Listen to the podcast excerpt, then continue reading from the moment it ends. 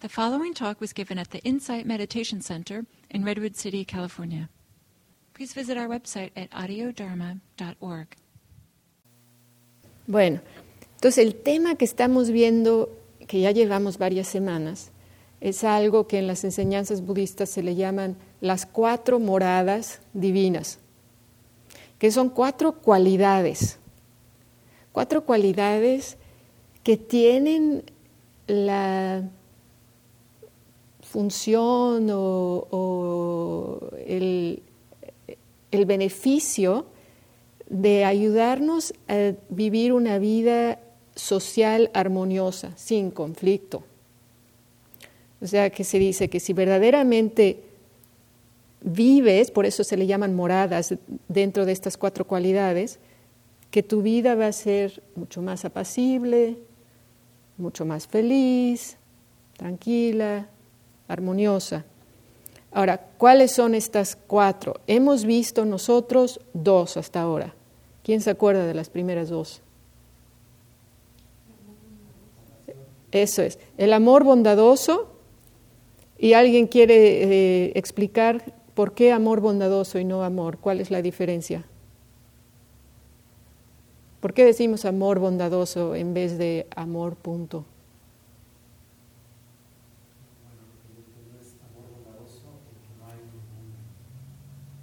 El micrófono.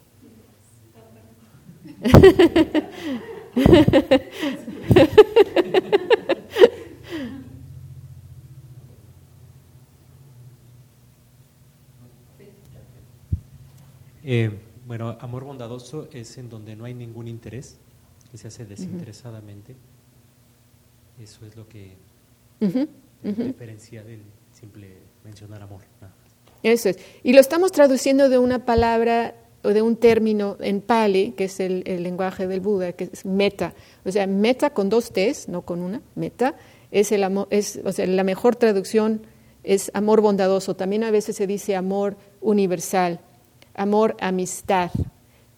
Para diferenciarlo del amor romántico, que es lo que los medios nos atiborran la cabeza con esto del amor romántico, y que sabemos que tiene un sinfín de problemas, que también vamos a ver en lo de la plática, ¿no? porque tiene mucho que ver con deseo, tiene mucho que ver con posesión, etc. Entonces, este es un amor que compartimos con todos al igual, no nada más con los nuestros, y que no tiene intereses eh, incrustados en, en, el, en la relación del amor que estamos dando. Entonces ese es el amor bondadoso, así brevemente. Y luego compasión, que es la siguiente, que en, en, Pali le llamamos karuna, karuna. Poquito a poquito, no se preocupe. Y entonces, eh, compasión, un poquito, ¿alguien se recuerda?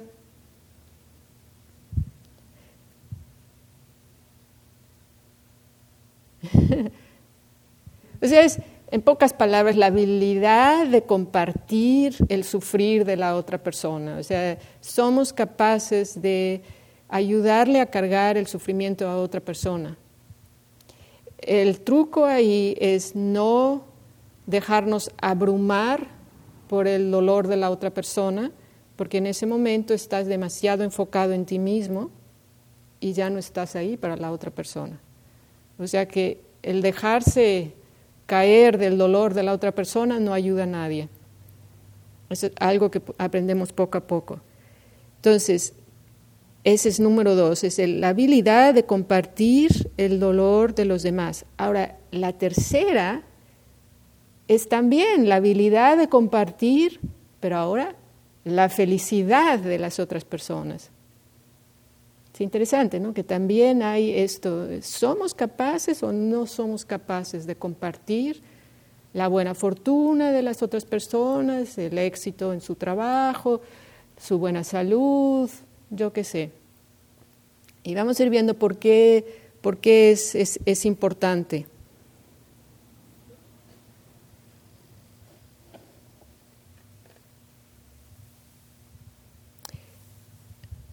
A veces de las cuatro moradas divinas se piensa, se puede pensar que la felicidad compartida es la menos importante. Un poquito tiene que ver, yo creo que, que esta es difícil de, cultivar. Es difícil de cultivar porque la compasión, más bien el, compartir la felicidad, cuando no lo logramos hacer, nos es bastante claro en la mente que nos sentimos mal. O sea, es difícil ignorar cuando nos sentimos incómodos que a nuestro colega le dieron la promoción y a nosotros no nos la dieron. Está aquí en nuestra cara. O sea, nuestra mezquindad o pequeñez de espíritu no lo podemos ignorar, aquí está. Entonces, no es algo que, sea así muy fácil de, tomar nota.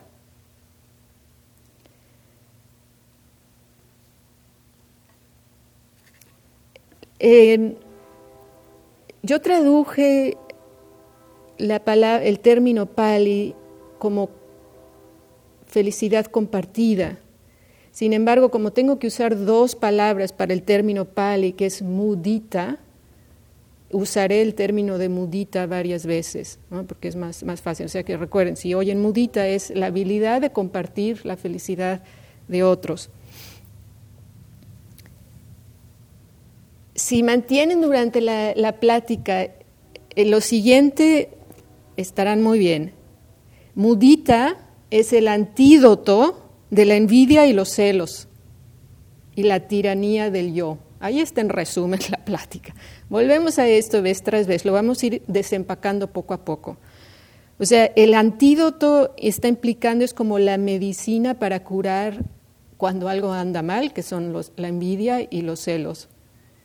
Y esto de la tiranía del yo es más complicado, pero no se preocupen, ahí lo vamos a ir desempacando también.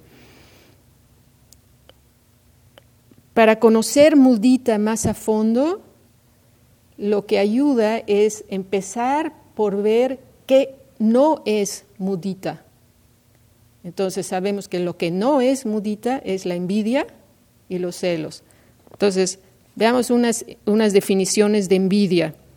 Es pesar del bien ajeno, o sea, no estoy bien cuando alguien tiene buena fortuna, o el desear algo que no poseemos. Y cuando estamos verdaderamente poseídos de la envidia hay una expresión bastante descriptiva que es comerse a alguien de envidia. se oye fuerte.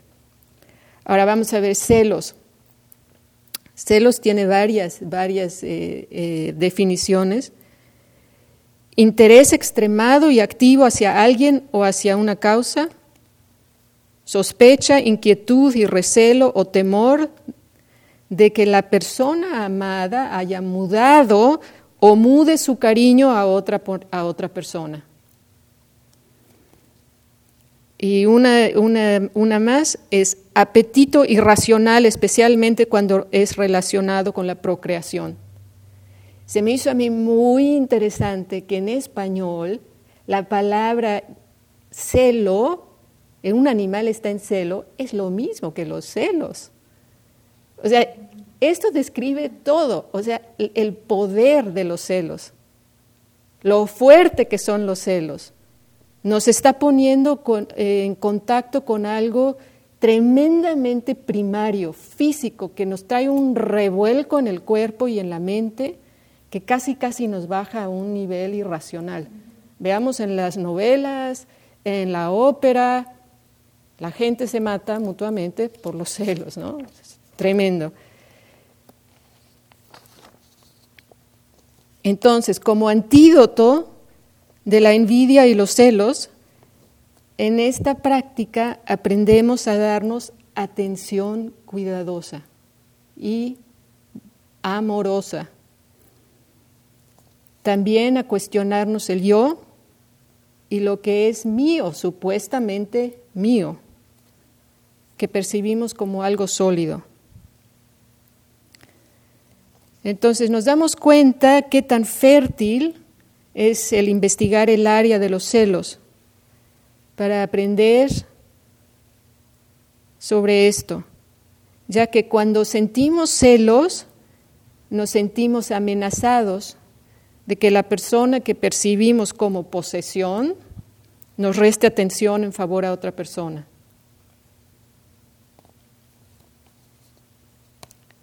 Ahora, esto es importante, los celos vistos dentro del marco de la práctica no son más que el resultado de no ser capaces de darnos la atención cuidadosa, cuidadosa y bondadosa que cada uno merecemos. Si somos capaces, eso es tremendamente importante, si somos capaces de darnos esa atención que estamos practicando aquí día tras día con la meditación y la atención plena, los celos no van a tener ese poder de atraparnos, porque nosotros nos vamos a dar la atención que necesitamos y no buscarla en otra persona. Y también vamos a poder vislumbrar que es totalmente una ilusión esto de creer que una persona es tuya. Fatal.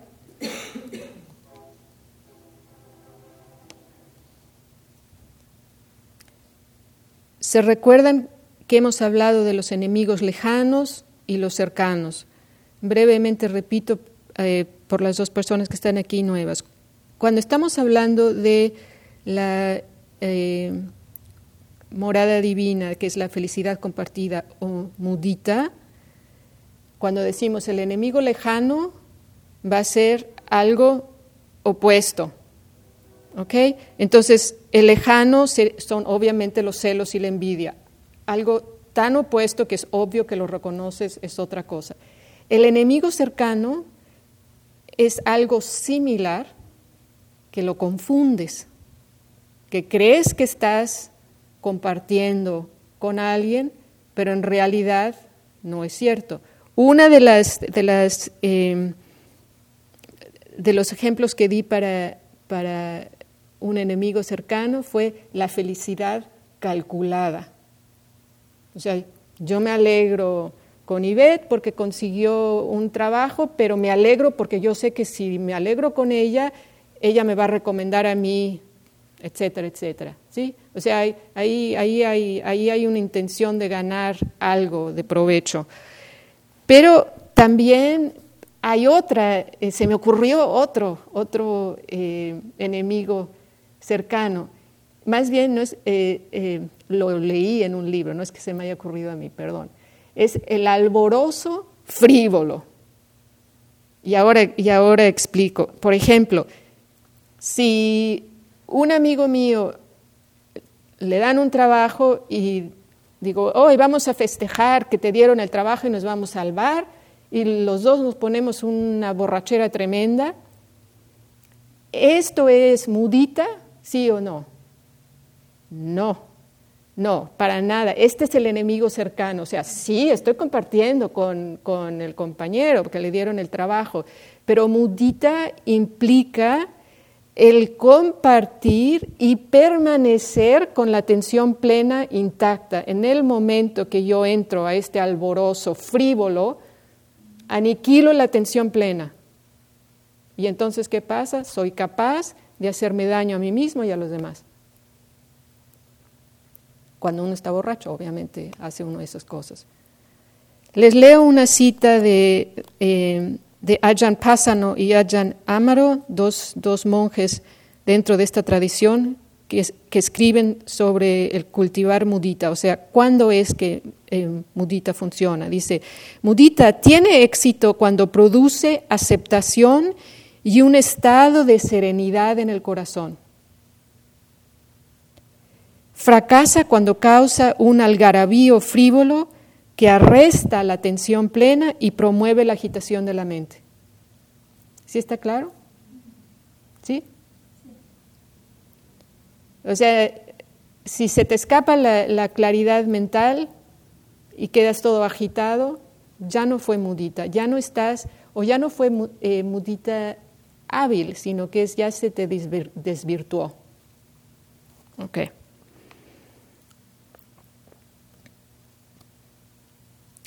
Otro aspecto de, mudita que es, que es importante.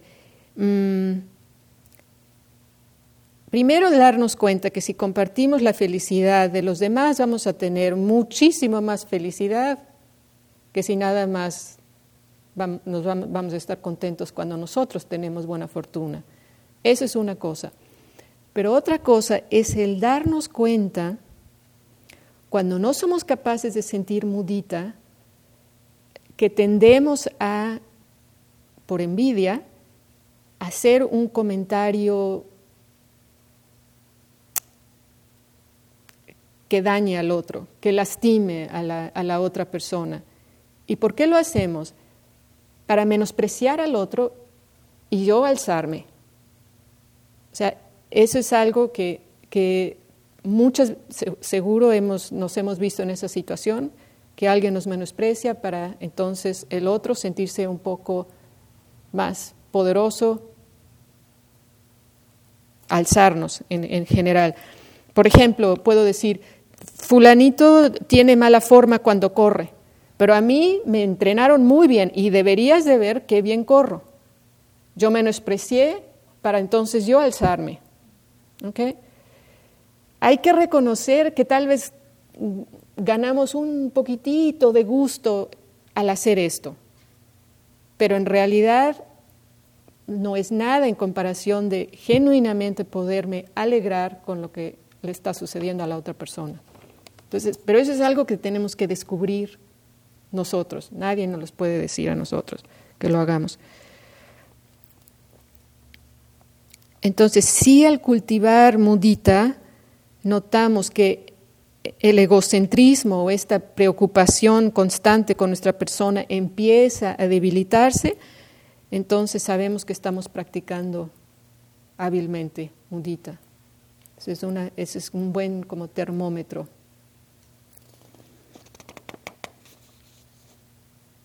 Ahora voy a contarles una historia que como que inventé, basada en una historia que encontré en línea de, de Anthony de Mayo y conste que, que, la que creé esta, esta, esta historia antes de, del, partido de, México y, y, Brasil.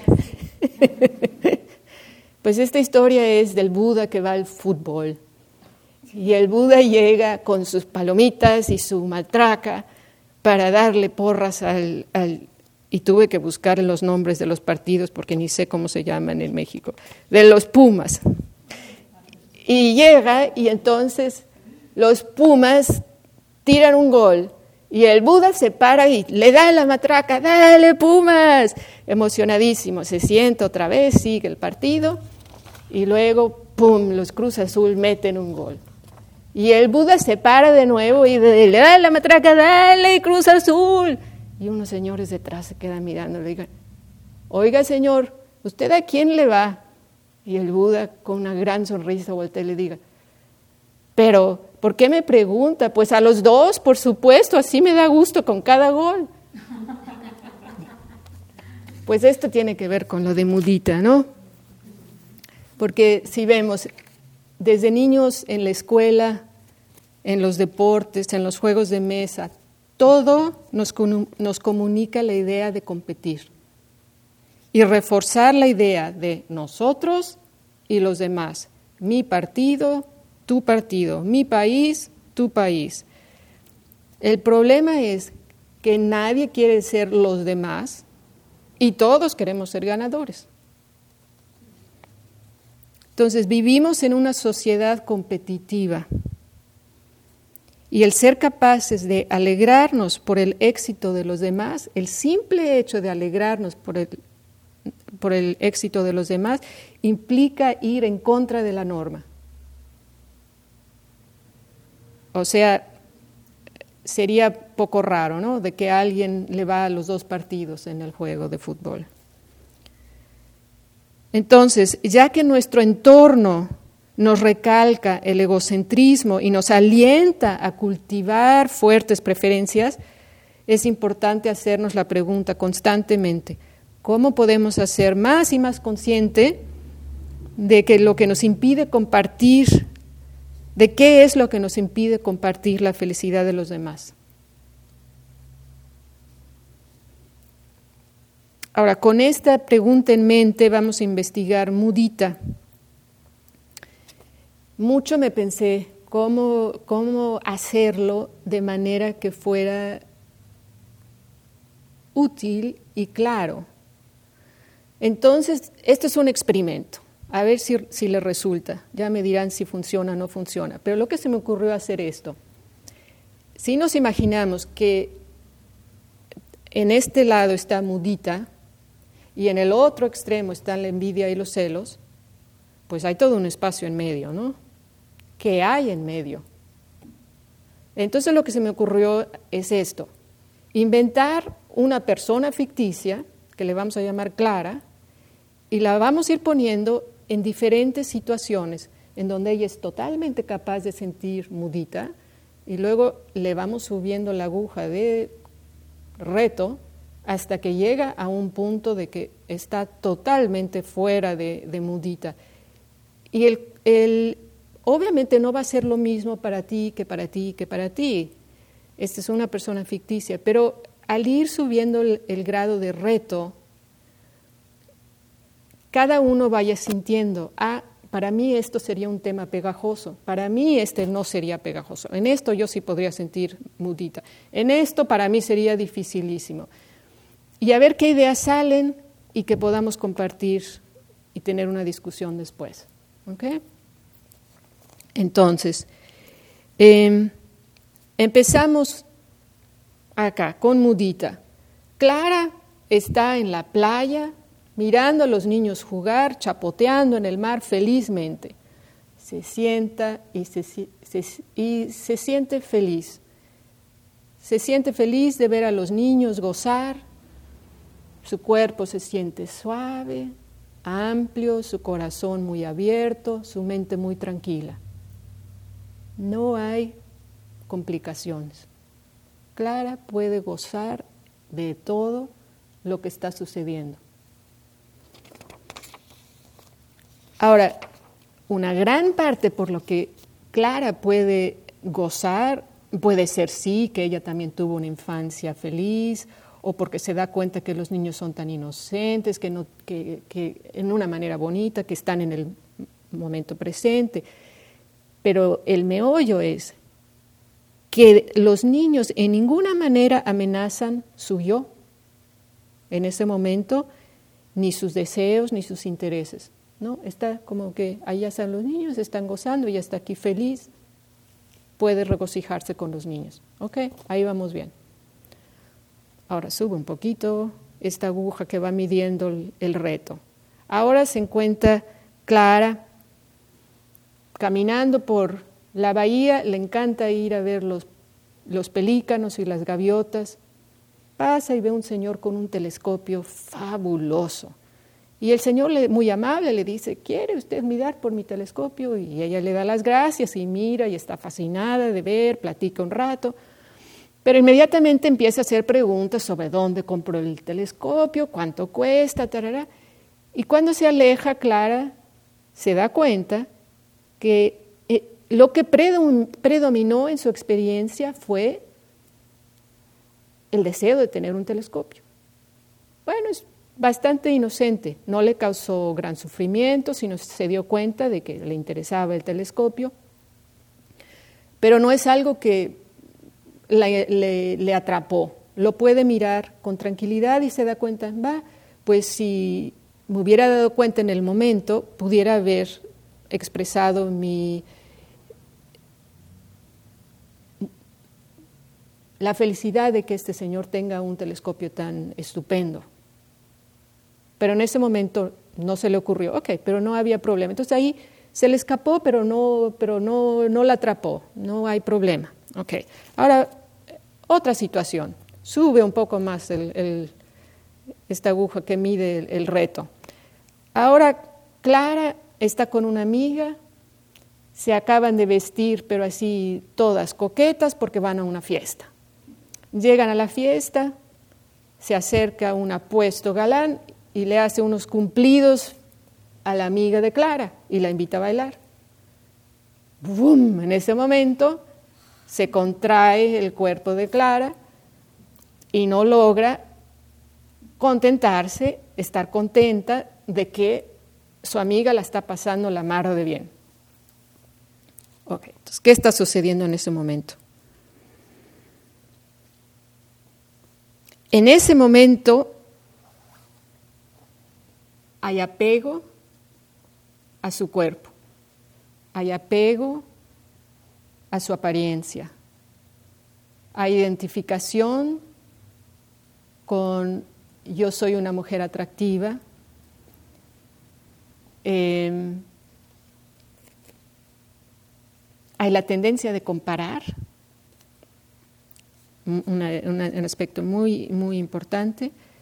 Por supuesto, hay apego a la, a la, apariencia, creo que sí ya dije.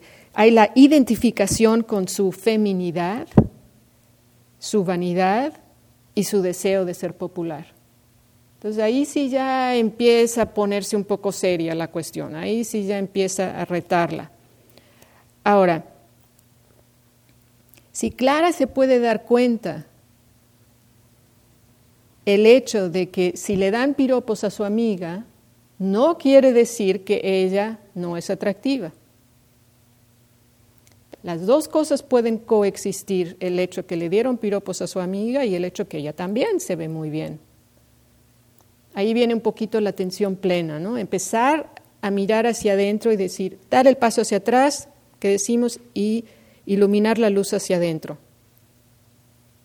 Pueden coexistir estas dos cosas y, y después preguntarse, bueno, es que yo también quiero bailar. Ok, ya se dio cuenta. Puede ella tomar la iniciativa y ya sea ella ir y preguntar a alguien o ella ponerse a bailar, punto. La pasa bien y ya en la noche ella podrá tal vez a la hora de platicar con su amiga de expresar mudita. Pero ¿qué implicó? Que ella tuvo que ponerse atención. Exactamente. Eso es algo que, de, que uno de ustedes dijo. Ese poder darse la atención, cuidarse a sí mismo y tomar también la iniciativa de, ¿por qué me voy a esperar a que alguien me saque a bailar? Si yo quiero bailar, voy a bailar también.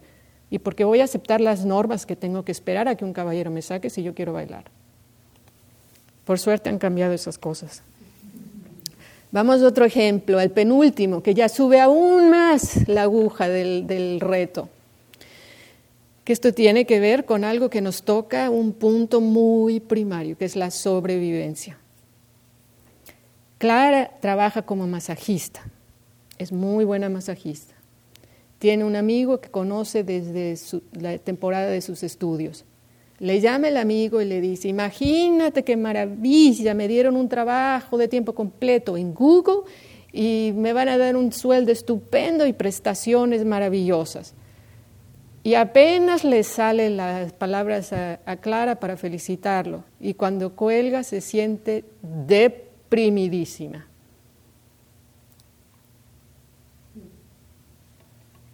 Entonces, yo creo que ahí todos nos podemos identificar con esto. Nos toca algo muy primario, mi sobrevivencia. Voy a tener suficiente para vivir, voy a acabar en la calle, ese es el miedo que todos tenemos. Entonces, es primero la sobrevivencia, pero también toca un punto importantísimo, el valor propio, que tanto estamos, hemos cultivado un valor propio sano, su identidad se ve amenazada. Vamos a decir que Clara se identifica como una masajista exitosa y el ver que a su amigo le han dado este puesto y a ella no, tal vez, le hace, compara, por supuesto, y se siente ya no tan exitosa. Entonces, este como ven, ella está mirando todo a través de yo, mi trabajo, mi sobrevivencia, y ahí la tiranía del ego, del yo. A eso se refería cuando yo dije, mudita ayuda a, a desvanecer la envidia y los celos y la tiranía del yo. Ahora llegamos al ejemplo que hace la aguja que vaya al otro extremo totalmente. Clara se entera que su pareja se enamoró de otra mujer. Ahí sí ya se acabó la historia, se acabó la razón, se acabó la paz. Entonces, ¿qué, qué sucede? Em, cuando nos vemos en, esta situación, ahí sí nos topamos con lo más, más fuerte y lo más retador. Porque no solamente, o sea, son varias, varias, varios aspectos que, que nos tocan así el nervio, que es algo que tiene que ver con nuestra sexualidad, con algo muy primario que es la procreación, con el hecho de que sentimos que esta persona es nuestra posesión, con, la con nuestras necesidades emocionales, el querer amar y ser amado. Imagínense, sería posible que alguien se regocijara cuando tu pareja te dice, me enamoré de otra persona. Pues no, no podemos, porque si fuéramos, si ya lo, hubiéramos logrado la iluminación, lo podríamos hacer. Pero como no estamos ahí, todavía no llegamos. Bueno, cada uno nos encontramos en algún punto de este espectro. Cada uno tiene otro punto de referencia de lo que, de, lo que es mudita. El chiste es que cada uno encontremos dónde está nuestro punto de referencia, dónde podemos tocar con mudita, ya sea mirando cuando nuestro perro anda feliz corriendo en el parque. También se vale, eso es mudita. El cuento es que cada uno descubra dónde encuentro yo mudita y ese se convierte en nuestro punto de referencia. Nos sirve porque si tú sabes esto es mudita, en el momento que me empiezo a alejar de, este, de, este, de esta capacidad de regocijarme con lo que está sucediendo, traigo entonces la atención plena para investigar el cómo y el por qué me estoy alejando de mudita. He ahí, esta práctica es para investigadores. Se trata de investigar nuestra experiencia propia. No es para nada, cree esto, trágate esto y ya todo está solucionado. No, se te pide que seas totalmente activo en tu experiencia.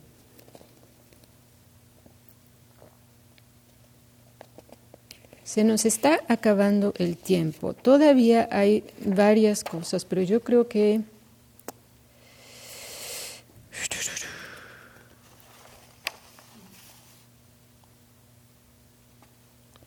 Yo creo que me voy a saltar un poco. Em, o sea, yo tenía más unas cuantas ideas de lo que son eh, la amenaza a nuestra identidad, mm, con qué es lo que nos identificamos, pero tal vez eso sale en la, discusión. Eh, también lo que es miedos relacionados con el ser amado, que es muy eh, importante eh, en este tema, es el cultivar la, apreciación propia, el conocer nuestras virtudes, la gratitud, el tener gratitud sobre lo que tenemos Em, muy importante, miedos relacionados con la sobrevivencia. Eso sí, yo creo que eh, entro, entro en más detalle. Miedos relacionados con la sobrevivencia. Reconocer que el miedo y la ansiedad no son más que una mente agitada. Eso es algo que descubren aquí con la atención plena. En el momento que tú logras estabilizar tu mente, se desvanece la ansiedad y el miedo. ¿Cierto o no, Evelia? Tú has tenido esa experiencia clarísima. Ansiedad es algo con lo que Evelia ha luchado y ella ha podido tener esa experiencia de en el momento que tú logras estabilizar la mente se desvanece. Entonces, cuando entran estos miedos sobre la sobrevivencia, En vez de distraernos y hacer más y más y más cosas, lo que hay que hacer es traer un poco de espacio, un poco de estabilidad, un poco de quietud en la mente. O sea, empezando a desarrollar la atención plena de tal manera que descubro el preciso momento en que la mente empieza a preocuparse. En ese momento logro desarraigar ese pensamiento que me va a hacer daño muy fácil. Si me espero una hora, ya va a ser muy difícil. Si no lo noto hasta después de mediodía, aún más difícil. Entonces, también esto es importante. Hay una diferencia muy, muy importante entre la mente clara y ecuánime, que considera las posibilidades que tengo en mi vida, a una mente que se hace nudo, la cual se le nubla totalmente la visión, crea entonces mucha agitación y nos roba nuestra energía y salud. Las dos cosas está comprobadísimo médicamente. Entonces, con esta práctica aprendemos a dar un paso atrás y mirar nuestra vida con perspectiva y vislumbrar nuestras oportunidades. Uno de los regalos más grandes de la atención plena es que te muestra oportunidades, opciones que ni siquiera sabías. Y en cuestiones de, sobrevivencia es esencial, porque normalmente una, mente agitada vas a ver un campo muy reducido, solamente soy capaz de hacer esto. Pero si verdaderamente aquietas la mente y empiezas a ver todas tus posibilidades, de repente ahí están, ya, o sea, ya hay más opciones. Bueno, me salto para, para no detenerlos más. Al enfrentarnos con nuestra cruda realidad, cuando sentimos la envidia y los celos, lo que les pido es trabajar esta realidad de nuestras imperfecciones con mucho amor bondadoso, con mucha gentileza. Con esto en mente voy a terminar para leyéndoles una cita de la doctora Rachel Naomi Raymond, que describe cómo en el mundo de la naturaleza se da a veces la situación de transformar un dolor en algo muy valioso. Y ella dice, una ostra es suave, tierna y vulnerable. Sin el santuario de su concha no sobreviviría. Pero las ostras tienen que abrir sus conchas para respirar agua. Algunas veces, mientras la ostra respira, un grano de arena se introduce en su concha y desde ese momento se convierte en una parte de su vida. Estos granos de arena causan dolor. La ostra, sin embargo, no se endurece ni se convierte corriosa para no sentir.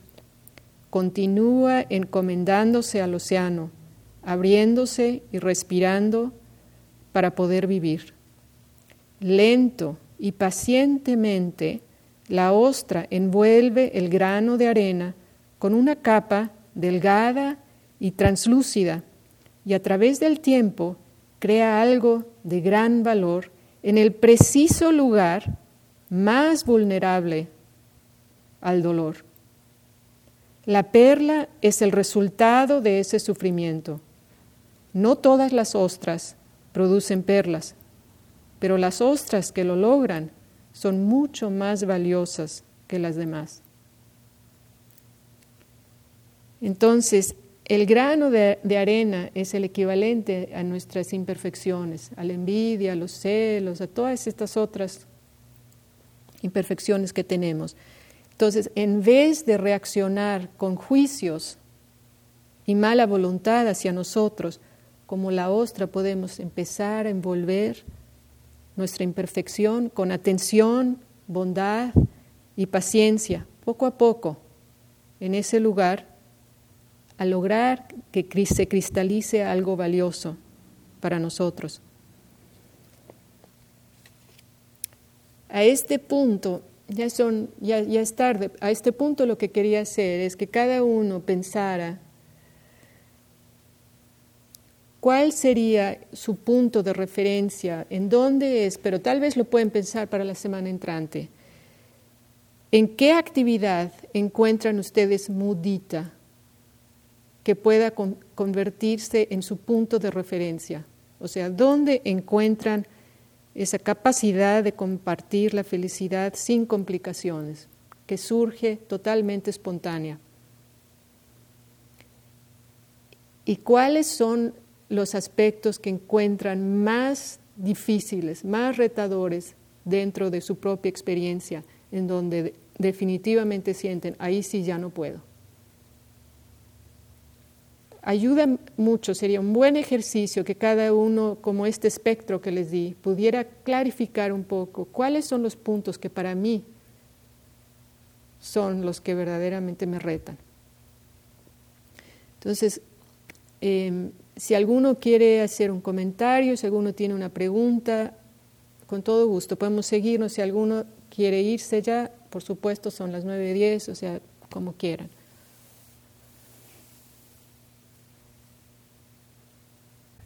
Bueno, yo sí nada más un comentario, no voy a meditar más, pero yo ya eh, durante la semana estuve un poco meditando sobre el tema porque sí es algo que a mí sí me, me puso a pensar mucho en cuestión de que eh,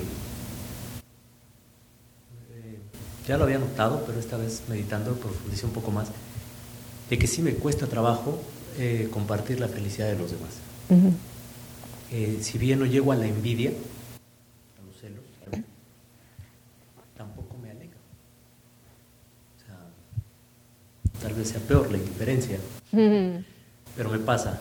que y ahorita con lo que mencionabas me quedé mucho pensando en, la competitividad.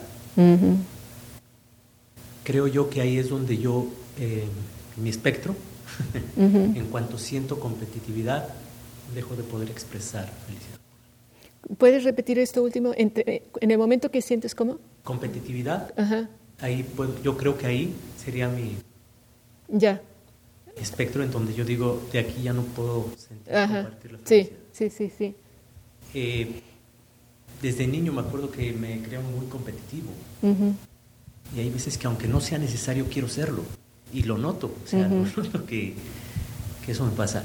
Eh, no sé, me, me, voy a poner a meditar toda la semana sobre eso, porque sí es algo, es algo que he notado, que he notado, y desde que lo mencionaste, la felicidad compartida la semana pasada, había hecho un comentario, qué difícil es, o sea, para mí, Qué difícil es porque si bien no soy así, también no soy hipócrita. O sea, no, no puedo yo decir, ay, sí, qué felicidad me causa. La verdad, no, o sea, también, también o sea, soy muy, muy, muy así, muy franco, ¿no? ¿Qué me importa? no, no pasa nada. Pero sí creo que es algo que, que tengo que ver de dónde viene, o sea, de, claro atacando, o sea, qué miedo siento, tal vez, no sé, tengo que buscar por ahí. Es, es, muy interesante rascarle, o sea, qué hay debajo, y yo creo que casi siempre llegamos al, a lo mismo, miedo a algo. Miedo a que no vamos a que no nos van a querer, miedo a que no vamos a tener suficiente para vivir, miedo a que de que no me voy a ver atractivo, uh, etcétera. Bueno, gracias por compartir las, las, definiciones, porque eh, era un tema profundo, fuerte y con muchas ah, posibilidades hacia dónde ir, pero las definiciones me, me ayudaron mucho. Una de las cosas que estoy pensando es que me imagino que, que en este eh, espectro donde podamos medir nuestra aguja, también tiene que ver en el momento en el que estamos. Muy bien. Ah, Estupendo. Bravo. ¿Verdad? Porque, ah, bueno, puede ser que en X momento yo sentí fácilmente como me salté de una al final sin problema, pero hubo una en el centro que es la que me despertó. ¿verdad? Entonces es porque quizás en ese momento estoy.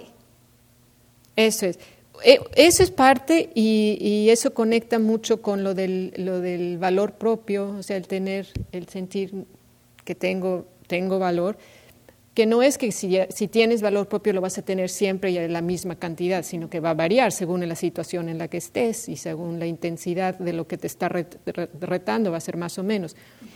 Pero también tiene mucho que ver nuestra vivencia, o sea, y, el, y, en el momento en el que estamos. O sea, que lo que te digo de, esta persona ficticia que cree, pues obviamente no va a ser así para todos.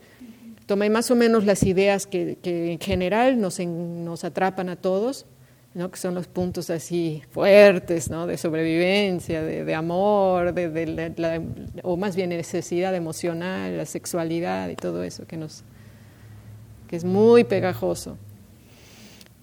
Em, pero sí, o sea, va, a haber, va a haber variaciones dentro de, del espectro y, sobre todo dentro de, etapas en la vida también. Me encantó la historia del Buda en el partido. ah. Qué bueno, porque dudé mucho si se las contaba o no. Sabes que por lo menos ahora tengo.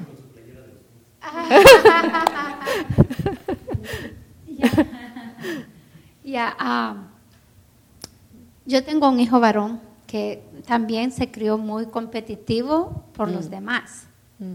pero en casa se celebra la carrera que entre cualquiera que hace carrera. Mm. Entonces, eh, yo no sabía cómo explicarle eso a él. E, es, es algo que, que a mí me nacía, pero no sabía qué era. Y mm. alguien alguna vez me dijo que porque era mediocre, porque yo no sé lo que quiero. Por eso celebraba los dos. Y fue algo que me hizo mucho daño por mucho mm. tiempo.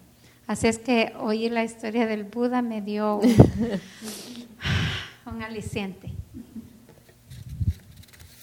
Eh, esto me recuerda a algo que les quería mencionar, de la idea errónea que tenemos de que la felicidad es como un producto y que es limitada.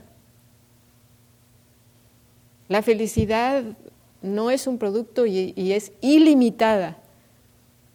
No, hay, no, es, no es que si tú estás feliz ya no voy a haber suficiente felicidad para mí. No es así una cosa, sino es, es algo que creamos de adentro para afuera cada uno.